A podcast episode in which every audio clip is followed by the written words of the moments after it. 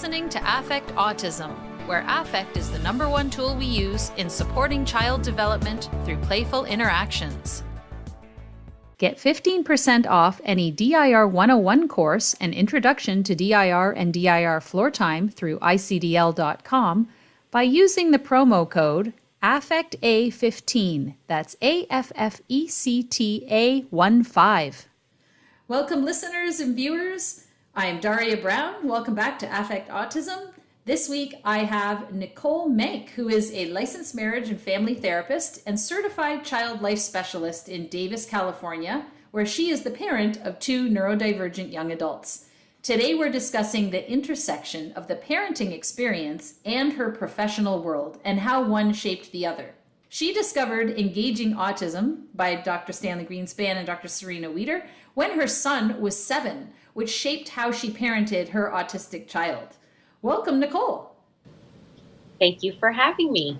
Well, it, it's interesting because Nicole and I met a few weeks back in my course that I was teaching for the International Council on Development and Learning.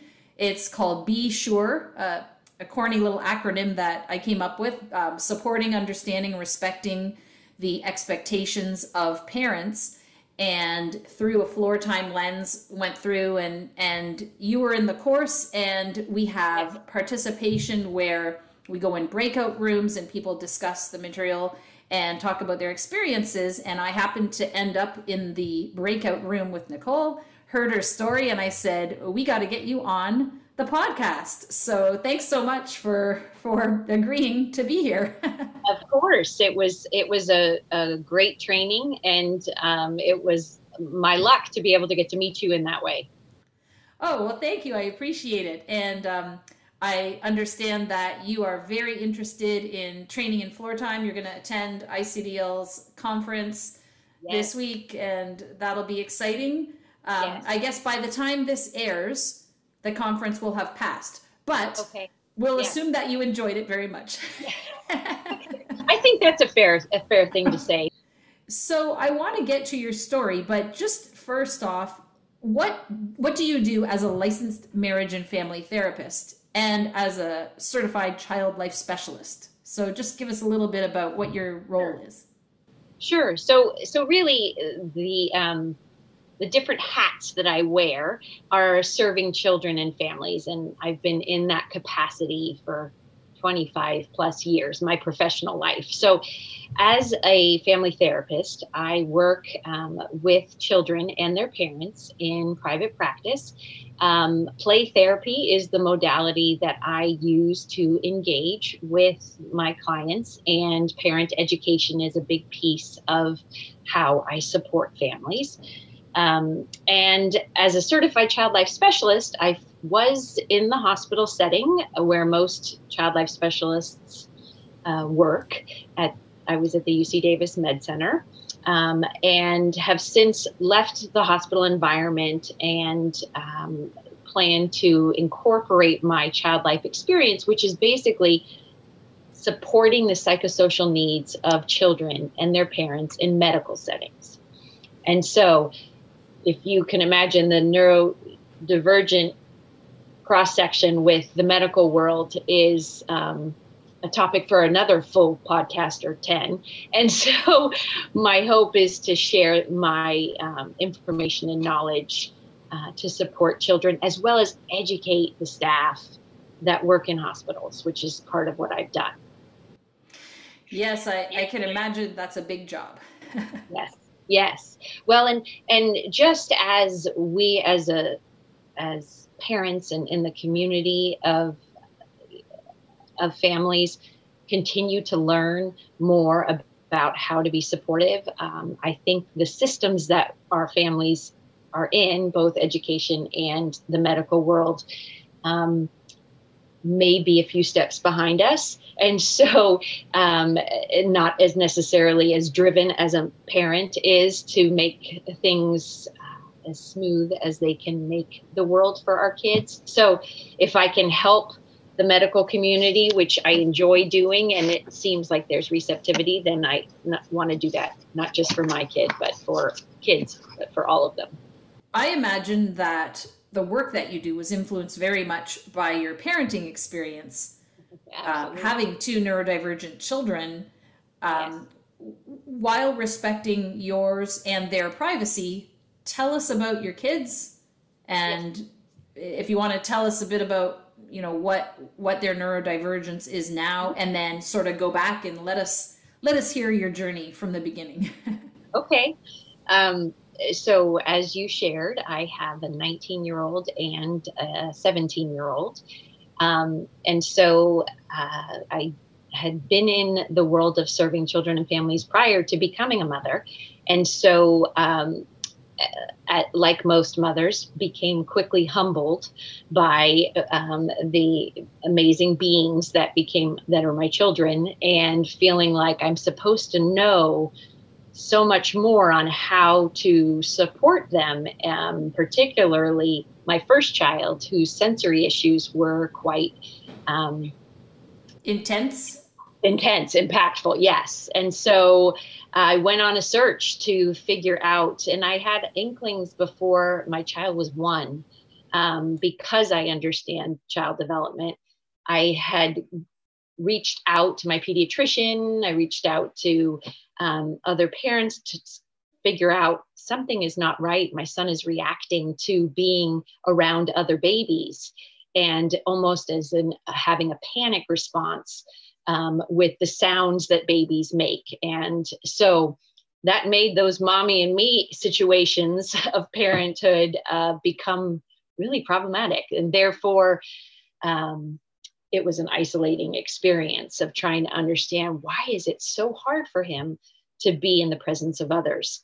Uh, so after a few years and many professionals, um, I I uncovered the sensory world and sought out um, occupational therapy and found that there still wasn't enough information about how to help me potty train my son um, if he's not getting the, the signals um, between his brain and body and how can we help make the very loud world as he describes it um, tolerable for him to be able to go to the grocery store to be in the same room as his younger sister who was on the other side of the sensory continuum and was um, came into this world loud and um, sensory seeking and uh, tactile uh, engagement so i had one child that was defensive tactile sensory wise very over responsive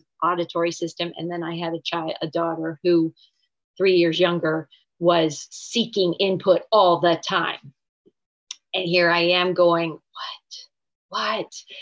So um, I went because of my background as a family therapist, I thought I, I need to go to a conference. I don't know where, what kind of conference, but I need a conference because I'm not getting information. At first, I was told that my son's resistance to hand washing what by NOT was a control issue. And I thought, no, he's that's that doesn't fit. His difficulty putting his hands under the water to me is not control. Something else is happening, but I didn't understand it. So fast forward, I found the Sensory Processing Disorder Foundation and Lucy J. Miller and I said to my husband, I'm flying out to this conference because this profile is the closest I've gotten to helping me understand my child. And so he came with me, which was a good decision on his part. And we went um, and felt like these are my people. These people are finally explaining my child to me without having met him. But it was finally professionals that could teach me how to help him um, which was de- I was desperate for. So because our world had gotten quite small, preschool was really over overstimulating. Going to the grocery store, being we couldn't go to people's houses. You know, the social world got very small for what he could tolerate. So we decided to get um, him treated at the Star Center in Colorado. And so we did two summers in their intensive program. And that's where we learned about sensory processing. Autism still was not completely clear at that point. in fact, we got a lot of differing opinions from professionals on whether or not he fit the criteria. Back in that time, it was he was received the diagnosis of PDD, NOS, the pervasive developmental disorder, not otherwise specified, which is, you know, now no longer. Um, but his support needs appeared to be on the lower side. His verbal skills were really good. His eye contact was very good and engaging, as long as you were an adult. if you were a child and you might make loud noises or sudden movements, all bets were off. So, um, so when we did finally get an autism label, I I'm trying to even change my wording from using the word diagnosis. I'm really um, trying to catch myself and shifting language around that. And because I believe in neurodiversity and want to speak more openly about brain wiring is just different um, and not the medical model of it's a disorder. So, um, nonetheless, it was at the SPD at the Star Center in Colorado that we learned about engaging autism. And at first, I was scared of that book.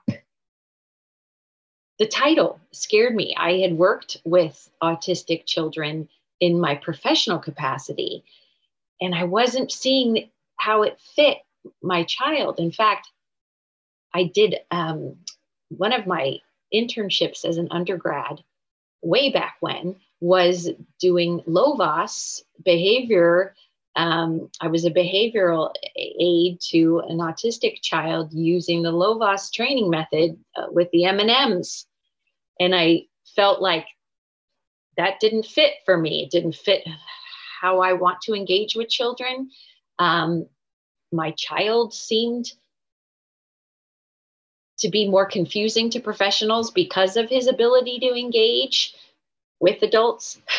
um, but I think the nuances of how he presents were not as understood back when he, you know 2007 or so when when um, we first were learning more about his neurodiversity. So, how old um, would your child have been around this time when you were at the Star Center for those two? He summers? was seven. He was seven. And then a diagnosis came after that. No, interestingly, the diagnosis came before at five. Okay. But we were told at the Star Center they didn't see it that way. They saw it as sensory processing. And there was still the, you know, the still the hope at that point that SPD was going to make it into the DSM. Okay. And so this was prior to so this was you know sitting with lucy jane miller and her you know talking to parents which was some of the most meaningful experiences i had while we were there is also the point of who cares what it's called? It's about getting services. Yes. And how to access services when you're back at home in your child's school. And so, um, so embracing the term or the autism came later in his more as he became more of a tween, early adolescence, when then the gap between how he engaged with peers and his peers engaged with peers looked more pronounced and okay. different. And more struggles came. Okay. And, and, then i thought this is more than sensory processing. Okay okay. So during this time what was happening with your daughter who's the seeker the sensory seeker? Yes yes. So I think so much of our focus was on my son because of his fear response to the world and his anxiety that um, my daughter's adaptability made it easier to just parent and move along in the world. I had her in preschool five days a week because she needed engagement and it was play based. It was a parent co op. And we kept her in for an extra year because I knew she was thriving in an environment of child led um, engagement. So she was um, my girl that had this great preschool that had a big open yard, and she spent all of her time running and riding bikes and spinning on a tire swing for what seemed like an hour. Um, getting all that input. And so I knew kindergarten was going to be tough. She was going to be challenged to sit in uh, circle time, even and uh, attend to tasks. And so um, we ended up looking for support for her. The challenges were more school based for her because of her um, anxious response um, and her sensory needs not being met. She presented more like, uh, you know, the gendered approach of how little boys are, where they don't want to sit still, they need to move their bodies, but she was also pretty compliant. And um, so besides needing to move, she wasn't disruptive. Um, and so she was kind of moved along. It was in fifth grade finally where I again was seeking out professionals and saying she's struggling in a way that is. Um, I know there has to be more support for her, and um, recognized. I proposed that I think it was ADHD to her pediatrician, and given that her father has ADHD. So there is the genetic component that I thought maybe that is what part of this is. Um, and turned out to be accurate in that. That ADHD was part of her challenge and her sensory system was part of her challenge. And so then working with um, understand, trying to understand better how her brain worked and how her brain body connection worked um, was also part of what I was doing as a parent. It was, as many of us would say, you know, it becomes a full time job with, uh, and and now I had two children who had special needs, and um, and then that became what I needed to focus on, and my work world was very secondary um, because I'm their mom. Yes, I can imagine that going through all of this, it it sounds to me like you were very motivated to support and help, and you did all the research and you found all the supports you needed, but at the same time, you probably ran into some blockades and frustrations that drove you um, to drove influence into your professional life. Absolutely, I think the experience of working with the systems, the educational system, and even the medical system at that point. You know, when when my son got his diagnosis, the only thing they could say to me was, "Here are here's the phone number to the regional center, and um, a photocopy of resources that I might seek out, and go speak to your school about it." It was not being acknowledged as much in the medical world, which at that point again was he had GI issues on top of you know and anxiety that at that point were not being recognized in the medical world as all part of um, what neurodivergent kids often struggle with. And so I, everybody was siloed. And then i'd go to the school system and the school system would say you know he's not disruptive. He is if anything hiding and quiet. Um, and so his behavior wasn't warranting as much attention. And I had to advocate strongly for engagement is an important part of the of the education experience, and he's challenged in how to engage. Um, and yes, he knows. You know, cognitively, he he was the lessons of early elementary school were not hard for him, thank goodness, because the social world and the sensory world, just being in a classroom, was, were his challenges. Let alone those weeks of drills, you know, that every parent um, with a sensory kid, uh, you know, has to anticipate when, um, I don't know if this happens in Canada, but they do this twice a year now, a full week of drills in the schools from the fire drill to the lockdown drill to and i'm like talk about making the school environment again not welcoming when it is too loud on any given day, let alone when you're practicing your drill systems. Right, right. yes. So the school world, you know, I had sat at an IEP table as a school counselor before becoming a parent, so I knew that process. My husband was a teacher, he knew that process. So we were shocked when we weren't met with open arms um, and with um, with a, a collaborative spirit and found that we had to really push and advocate and educate that to a degree that I thought if parents don't already have some foundational knowledge in this, it's impossible. Impossible. If I have foundational knowledge and I'm hitting walls after walls, this is not a fair system. So then I would try to go to the district level and speak to what can we do for families like ours who by the way are exhausted just for parenting purposes on a given day and don't have the reserves or often the financial capacities to hire attorneys because we're all paying privately for occupational therapy you know et cetera et cetera um, because at that time none of that was covered.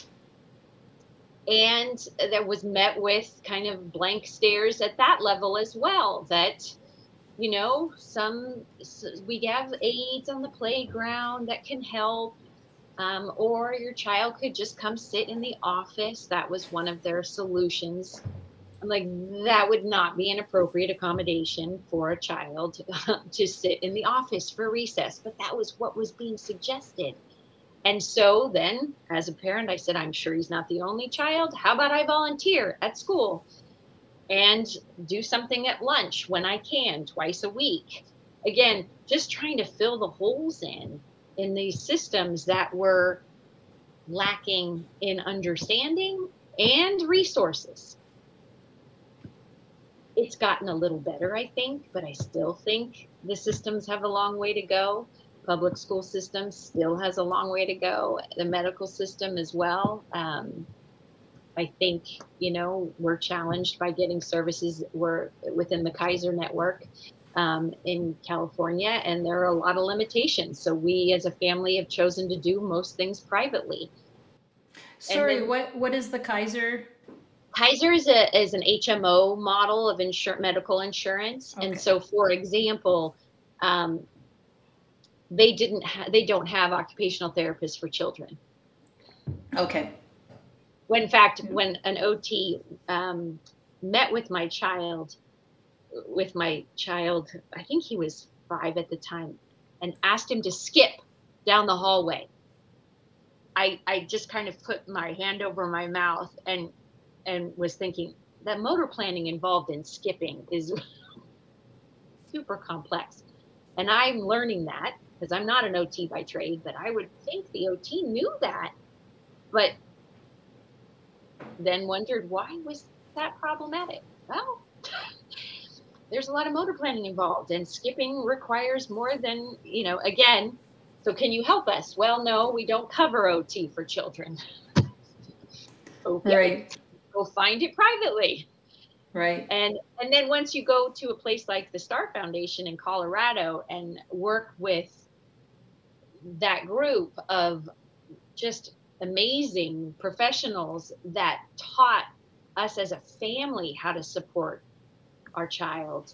Um, I thought we I need to help bring this back to my community because I know I'm not the only one. I know I can't find my people, but I got to find my people. So I started a parent, uh, an SPD parent connection group in town um, and and helped facilitate that for a couple of years until again in the parenting world that became more than I could keep going with because of my own kids' needs. So it's constantly the balance of what can I do professionally to support help support my family, but then when the needs are high within my family, I need to do work differently. So adolescence became another time where I needed to stop working full time at the hospital because I needed to be more available since adolescence was quite is quite a journey developmentally with two neurodivergent kiddos. That's what I'm about to embark on. Um, I think my son's voice is starting to change because I don't think he has a cold and his voice was sounding yeah. extra hoarse. And I was like, my baby. oh, I know. So um, we're going to have to have a oh. couple of private sessions where you walk me through what I'm about yeah, to experience. It, is hard. It is, it is, it is, you know, what parenting is, I was told, and I, I, I didn't come up with this quote. I don't know who did, but parenting is the perpetual state of letting go. Starts with you know in utero with birth letting them go from inside your body and with each stage of development no matter how their development looks there's this perpetual letting go that's hard when you are in the role of being the co-regulating parent and we take more of a primary role i think than other parents have to with their children in helping the sensory system feel safe. And so when they want to start to separate and individuate, which is developmentally appropriate, it looks and feels different. And there are, I found a lot of, it's hard for a lot of professionals to understand there's a difference when you've been co regulating as a necessity to help make the world tolerable. Mm-hmm.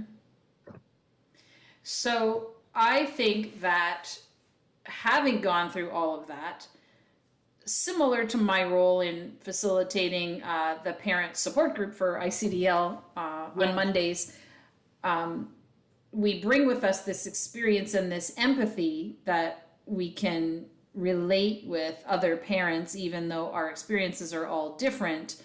Right. And how did that influence your work going forward? Because yeah. I imagine now that your kids are a little bit older, you've sort of jumped back into more of a professional role, right. and you can really you can really um, see what's happening. Like uh, there's a few different. I mean, just a general question, but then yeah. more specifically, um, the struggle that I have is once I've gone through something and I see the new parents coming in, it's hard for me to place myself back in their shoes without wanting to sort of say, oh, don't worry, do this, do that, then do this, then do that. You know, this is what you're going to be thinking about uh, because I forget that it took me a long time to get used to all of that, you know, and oh, to sort of transform into the parent who I am now.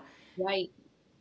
I think I think there that is really valuable and I think my training in my professional capacity of accepting people where they're at has helped me.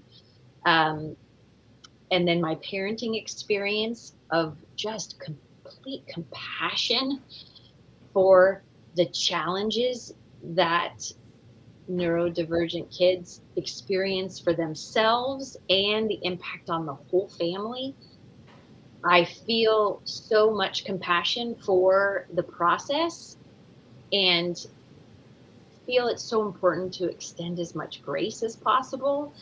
Um, because I too didn't want to hear the label of autism. I too rejected that label um, because was getting mixed messages about what that label meant. Um, and so I, I also teach um, at Sacramento State University and I teach undergrads in family studies. And so I'm able to share with them, I teach a class called Issues in Parenting. And um, they get they get an earful when it comes to parents of children with special needs. But I, I, I share with them one of my leading points is to suspend judgment on parents. I truly believe parents are doing the best that they can um, with what they know at the time and so I feel like since my kids are in more of um, they're individuating and doing more of their own thing, and mine, I I have more bandwidth now professionally. So I want to then go back and say, how can I use my skill set and my background to support the the next generation of parents coming up? Because I would have loved to have people ahead of me and I did find some people who were living ahead of me um, that helped me feel like, okay, this is good to know what's coming down the pike because it's not what I learned in my textbooks for by any means. So um, I think then that's where I reconnected with ICDL and thinking about floor time and found you because of your workshop because I've been thinking more about I'd like to incorporate floor time. I'd like to get trained in it to be able to offer that as um, part of my private practice as a family therapist because I do believe parents are the are the key to supporting their kids. And so I'd like to get that training now that I feel like I'm out of the fire right now. And don't get me wrong, I feel like as a parent, never totally out of the fire of raising children because they're still, you know, the brains aren't finished. That prefrontal cortex, we still have some years to go. Um, but I have more capacity right now. So I want to share that with others. Um, and so I took your your webinar um, and then was had the pleasure pleasure of meeting you, um, and then learned about more resources, which is just um, the beauty I think of of the internet. You know, it's a mixed bag for me, but there's so much now available that just wasn't the case when I started on my journey. And so, um, but also as someone who seeks information, it's overwhelming like there's a lot out there.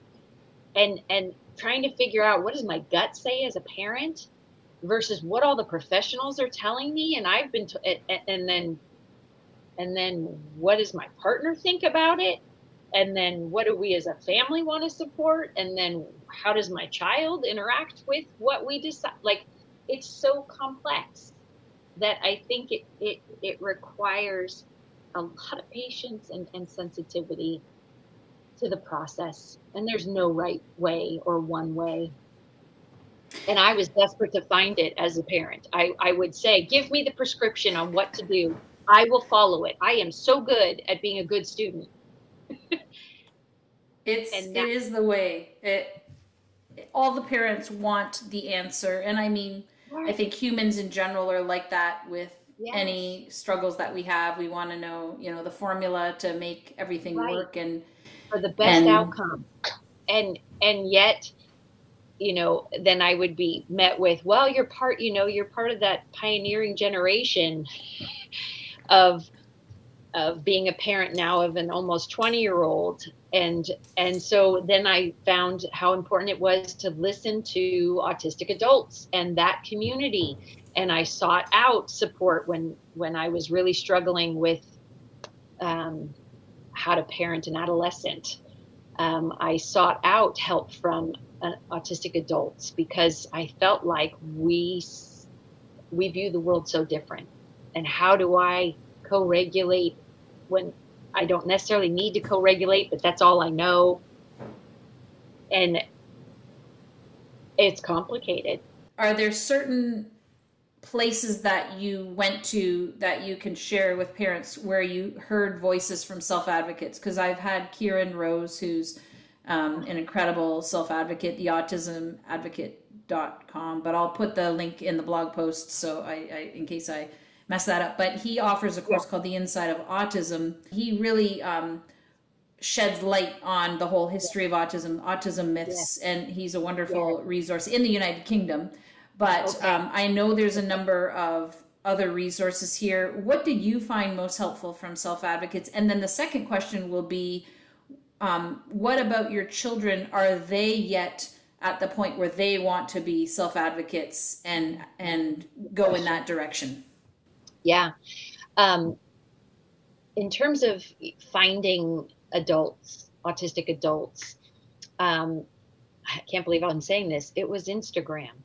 And the only reason I got on Instagram was because my child wanted to be on Instagram years back. And I thought, well, you know, I'm not, I at that point wasn't even on Facebook, still struggling in the social media world. It's causes me anxiety. So through Instagram and, you know, nothing for us without us, that hashtag, um, reached out to a couple of autistic adults that spoke on Instagram about being willing to consult um, with families. And so I reached out through Instagram um, and had phone conversations with um, some of the folks. Also, the AANE, and that's the Asperger Autism Network. That's in the East, it's on the East Coast. They have a coaching program I'm trying to encourage um, my uh, young adult to consider because he one of the pieces of advice I was given at the Star Center from another parent was after your child turns a certain age, you know, your level of influence on what they choose for their supports drops drastically. That is so hard as a mom. because I can't just sign you up. For, I can't just sign him up or her up for things, um, right? At this stage, they have to want to do it. Um, so, to that, how much do they want to advocate? I think there were different different steps in that path. Um, and I think there's so much more good conversation to be had about how do you talk to your autistic child about autism. And uh, my child and I have had conversation. He felt he learned about it too late and and rejected it because his understanding of it was um, someone with much higher support needs than how he functioned in the world. And so it's a process of him even wanting to accept that, let alone then seek out support when there's this very real part of development that he wants to be like his peers. And and so then how do you balance and support that too? So it, it, it takes a lot of breathing on my part. Deep breaths. Um, i think um, for one of my kids it's easier to advocate than the other. Um, okay. and i recognize how important that is. And so i'm trying to help boost up the child that is challenged by self advocacy, knowing that in adulthood, just the fact that come 18, I, you know, don't get to talk to the medical providers anymore was a huge adjustment as a parent to not have that line of, of communication any longer without additional consent and legal paperwork. And Nicole, I feel like I have to throw out a disclaimer there because yes. I I know that I understand what you said, but just in case someone cringed, of yes. course you didn't mean that you would drag your child to things they didn't want to do when they no. were younger because you, you, the way you said it i can as an outsider i could okay. imagine hearing yes. that like oh she wants to tell her child everything to do and now they get to yes. decide for themselves and and now she doesn't yeah. like that. That's not what she meant. no, no, but it, but but the the process emotionally as a parent of having to let go. Yes. I think needs more oxygen in the community of parents. I think it needs more attention because it is and thank God I have a therapist who understands. and I've been in therapy for many many years with a parent who also has a neurodivergent child. So i'm able to get the support i need on my own process and letting my child be the adult that he is um, and that i can make suggestions but that's all i can make. And giving him the dignity to make his own choices is so important. And as a mom it's it, I'm just gonna. It's hard when when it's hard. It, I think that's hard for any mom eh, or parent to to do the step back consulting you know position um, that is required as they get older. Um, and well, we're so worried about them through all their experiences and all the challenges that they have. We're so worried that you know sometimes we over control every aspect of their lives because we feel like we have to to protect them.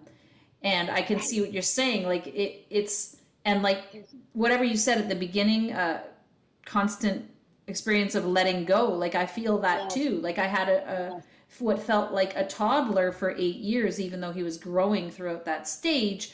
Over the pandemic, he suddenly um, matured to you know this school child out emerged out of toddlerhood to the school child who interacted so much differently in that and that was such an adjustment for me. And now going through adolescence is an adjustment again when Yes. you're just used to protecting and doing everything you can but now you want to promote independence and agency and then we need to learn how to do that for right. them. And, and parents need support in letting go. And like i said because i have a therapist that's where i am able to get the support Uh, because i could really screw that up. Just from a place of wanting to um, help direct and we don't get to direct at 17 and 20 or we shouldn't be direct i don't believe. I think that there's room for them and it goes back almost to the DIR model as well in that for me the goal in adolescence when things got really difficult here at home was just maintain the relationship Mhm. at all costs just maintain the relationship for what so that we will be in each other's orbit when he does he you know decides that pushing and pulling that happens in adolescence that feels even more pronounced when you've got a neurodivergent kid um, i just had that mantra for myself maintain the relationship how it, it, and that guided me because at the end of the day that's what i want i want I want us to still have a connection. I want him and my daughter to be willing to share with me their world. And and that and, and it, it and it's a constant practice. Yes, yes.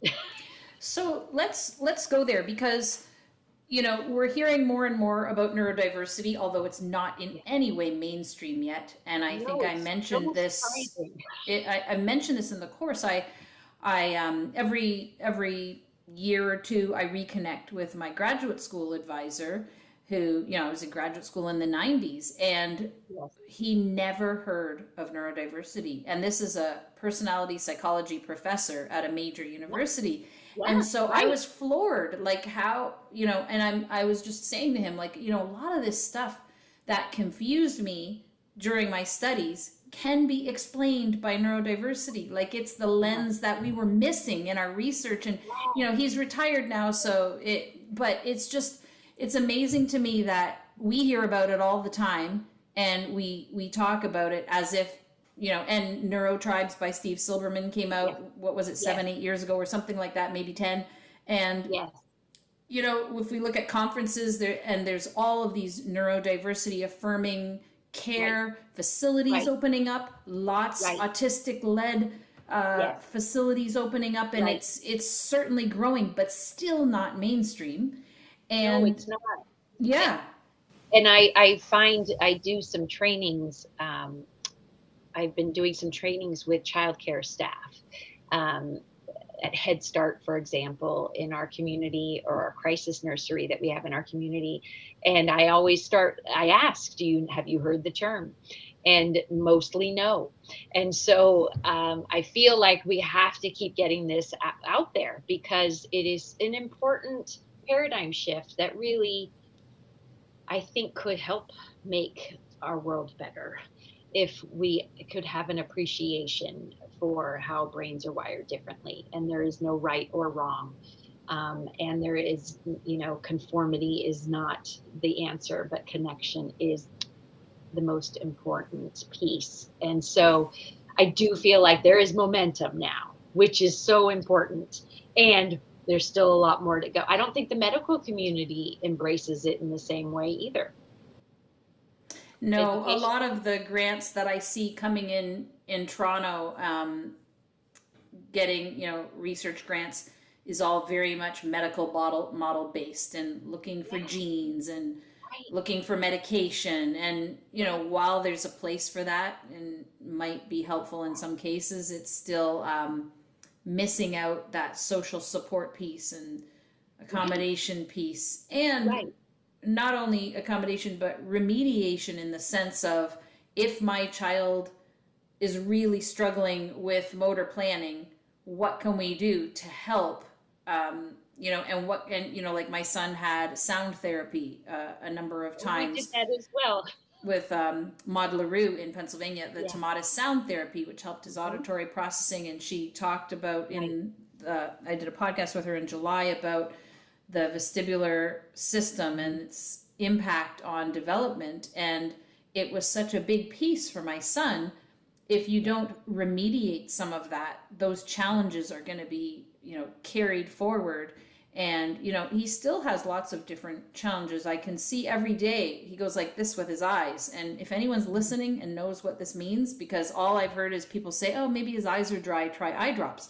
But it seems like there's something more going on. Like he he can see he has glasses for that he'll wear he has vision exercises but he's always going like this. If anyone if yeah. people are listening on audio i'm opening my eyes really wide and blinking and looking from side to side. Yeah uh, maybe there'll be some autistics listening that will know what he's right. doing. But you yeah. know, there's there's all these different supports we can put in place as well as remediation without remediation being um, curing a disorder, uh, but more right. you know helping helping with the disability aspects. Even the CDC, the Center for Disease Control in the United States, just uh, republished the milestones for um, zero to five. And just as recently as in this past year, I sat in on a call with um, someone from the CDC speaking about funding for curing autism. And I thought, and I said something. I said, you know, what about the idea of neurodiversity and what about supporting families um, with this belief system that is different than the medical model of diagnosis cure. And this was, you know, the Center for Disease Control. This is a major federal body uh, uh, and, and amount of people still looking at it that way. So as parents, you know, we're constantly having to figure out where do where do we stand how do we support our child and empower them to feel like because my kids they hate the word disorder. Of course they do. It's a ter- it's a terrible word, right? It means that. So, how do we talk about and so using language and trying to be mindful of language is something I'm working on actively. But I still catch myself. You know. I well, that's what I wanted to point out to anyone listening that may have cringed to anything that either one of us said. We are yeah. both parents still learning ourselves. Yeah. Absolutely. And the last thing we want to do is offend anybody. And Absolutely. the last thing we want to do is say things that are offensive to anybody, but we're still learning ourselves. And, and I really like the idea of um, people having compassion for parents as well who are trying to figure it out and want to do best by their child. And I think that's why it's so important for professionals to really take uh, a stand and take responsibility for the role that they play in on and the influence they have on parents because parents look to them for the answers. Like we are right. so lost and we need to hear things from professionals and so many professionals aren't taking that responsibility of listening to advocates and learning what they big. need to learn to be more current right and, and that is everything from pediatricians to nurses to you know uh, mental health professionals the whole range of understanding there's a shift happening and it's an important one and it's it and it is affirming which is always the you know the better way to go. Um, and i'm continually reminded about you know how much farther we still have to go when there's an interaction with a professional who i know is still very much steeped in oh i'm so sorry instead of understanding their gifts and differences and looking at it as um, beautifully the complexity of humanity. And yes. how much parents need that. Parents you know i think back of uh, how much how different it would be. In fact some other moms and i are starting a um, neurodiversity network because we have young adults now and we were supported one another when they were little and then they've grown and now they're in this post high school or almost out of high school what now it's a very different experience and fe- feeling like we need support again for one another. And and just we talk about wouldn't it be great if it, if a parent were able to delight still in their child after learning that they are a neurodivergent child? What if they still could be given you know the permission and encouraged to delight in who their child is and it's hard because it, it, we look for what more what can we do? What do we do? And there the media is very strong in how that is shaped also. Um, and it can be so much better and it needs to be. So you've described yourself nicole as a relationship based profess- professional. So I'm assuming then that because engaging autism influenced the way you parented your neurodivergent children and you called yourself relationship based, I'm assuming that you used relationship based type of approach with your children or did you do ABA? You mentioned as a intern before you had children, you were doing you were a behavior aid in behavior yeah. therapy. So what was your right. role with behavior versus right. developmental approach with your kids? Right. Um, we did not ever do ABA eh, with my kids, eh, particularly my son. I never, um, it was just not something that fit with my view, my view of connection. Um, and so the relationship was always my focus. And so um, learning from the OTs at the Star Center actually on, and we worked with the psychologist out there as well, looking at um, supporting the emotional world. It were it was that those professionals that helped guide how we proceeded. Um, it, it, and it was before eight. Granted, this was you know early 2000s. ABA was not the billion dollar industry that it is now, which concerns me, quite honestly, because that is all parents are hearing mostly about. And yet it's not for everyone. And I am hoping that as floor time gains more traction in the insurance world and with the medical community, that will become more um, of an understanding of a, a fantastic option for families. I, this is a perfect opportunity for me to point listeners, especially in California, to the DIR Coalition of California. They yes. work to promote floor time and they're advocating for floor time. They've put a number of bills into whatever it is that you guys have in your states, Congress, something, right. Senate, right. this, that. yes. yes. Um, yeah. Yes. So I'll put a link. Yes. I'll put a link to the, that uh, DIR Coalition of California in the right. links at affectautism.com as well. Well, thank you so much for sharing your insights, Nicole, and your experience. And um, I'll be eager to share in your floor time journey as you bring floor yes. time into your practice. And um, I'll be eager to learn from you as well uh, as I go through the period of parenting and adolescent. Um, while, you know, even just things like um, that we didn't get into, like everyday things that come up that, you know, it even just chugging through everyday stuff. But then you have other things come up, like I just got my bivalent vaccine or whatever. And so I know, okay, for the next 24 hours or so, my immune system is building up a response to uh, Omicron and all these variants. So I'm going to be a little, uh, um, right. and how that's going to impact you know what I can do if I need to be on the ball and ready for yes. sudden meltdowns that could happen, or you know, all of these kinds of things. So um, I think it's wonderful that parents keep sharing and supporting each other, and hopefully we'll be able to connect more around this uh, in the future. Yes, I would really appreciate and love that, and and I think doing the journey with. Um, with people that are part of your tribe is so important. so yep. thank you. Thank you so much.